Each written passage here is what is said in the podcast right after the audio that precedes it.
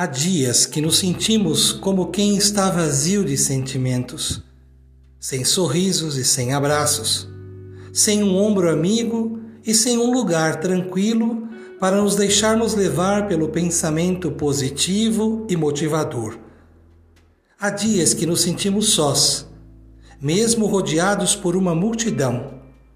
Há dias que faltam espaços para guardarmos tanta saudade que será que a dúvida e o medo se tornaram inquilinos dentro de nós?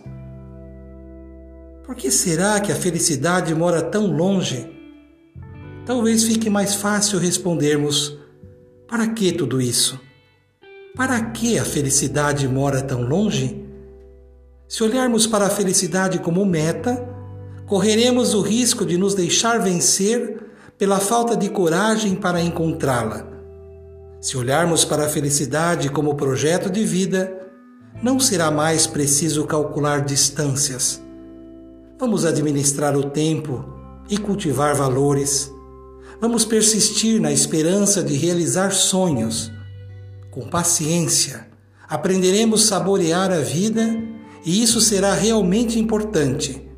Se conseguirmos dar vida à vida e fazer triunfar o abraço da paz, longe será um lugar que não existe. Cultivando a cultura da paz, um grande abraço.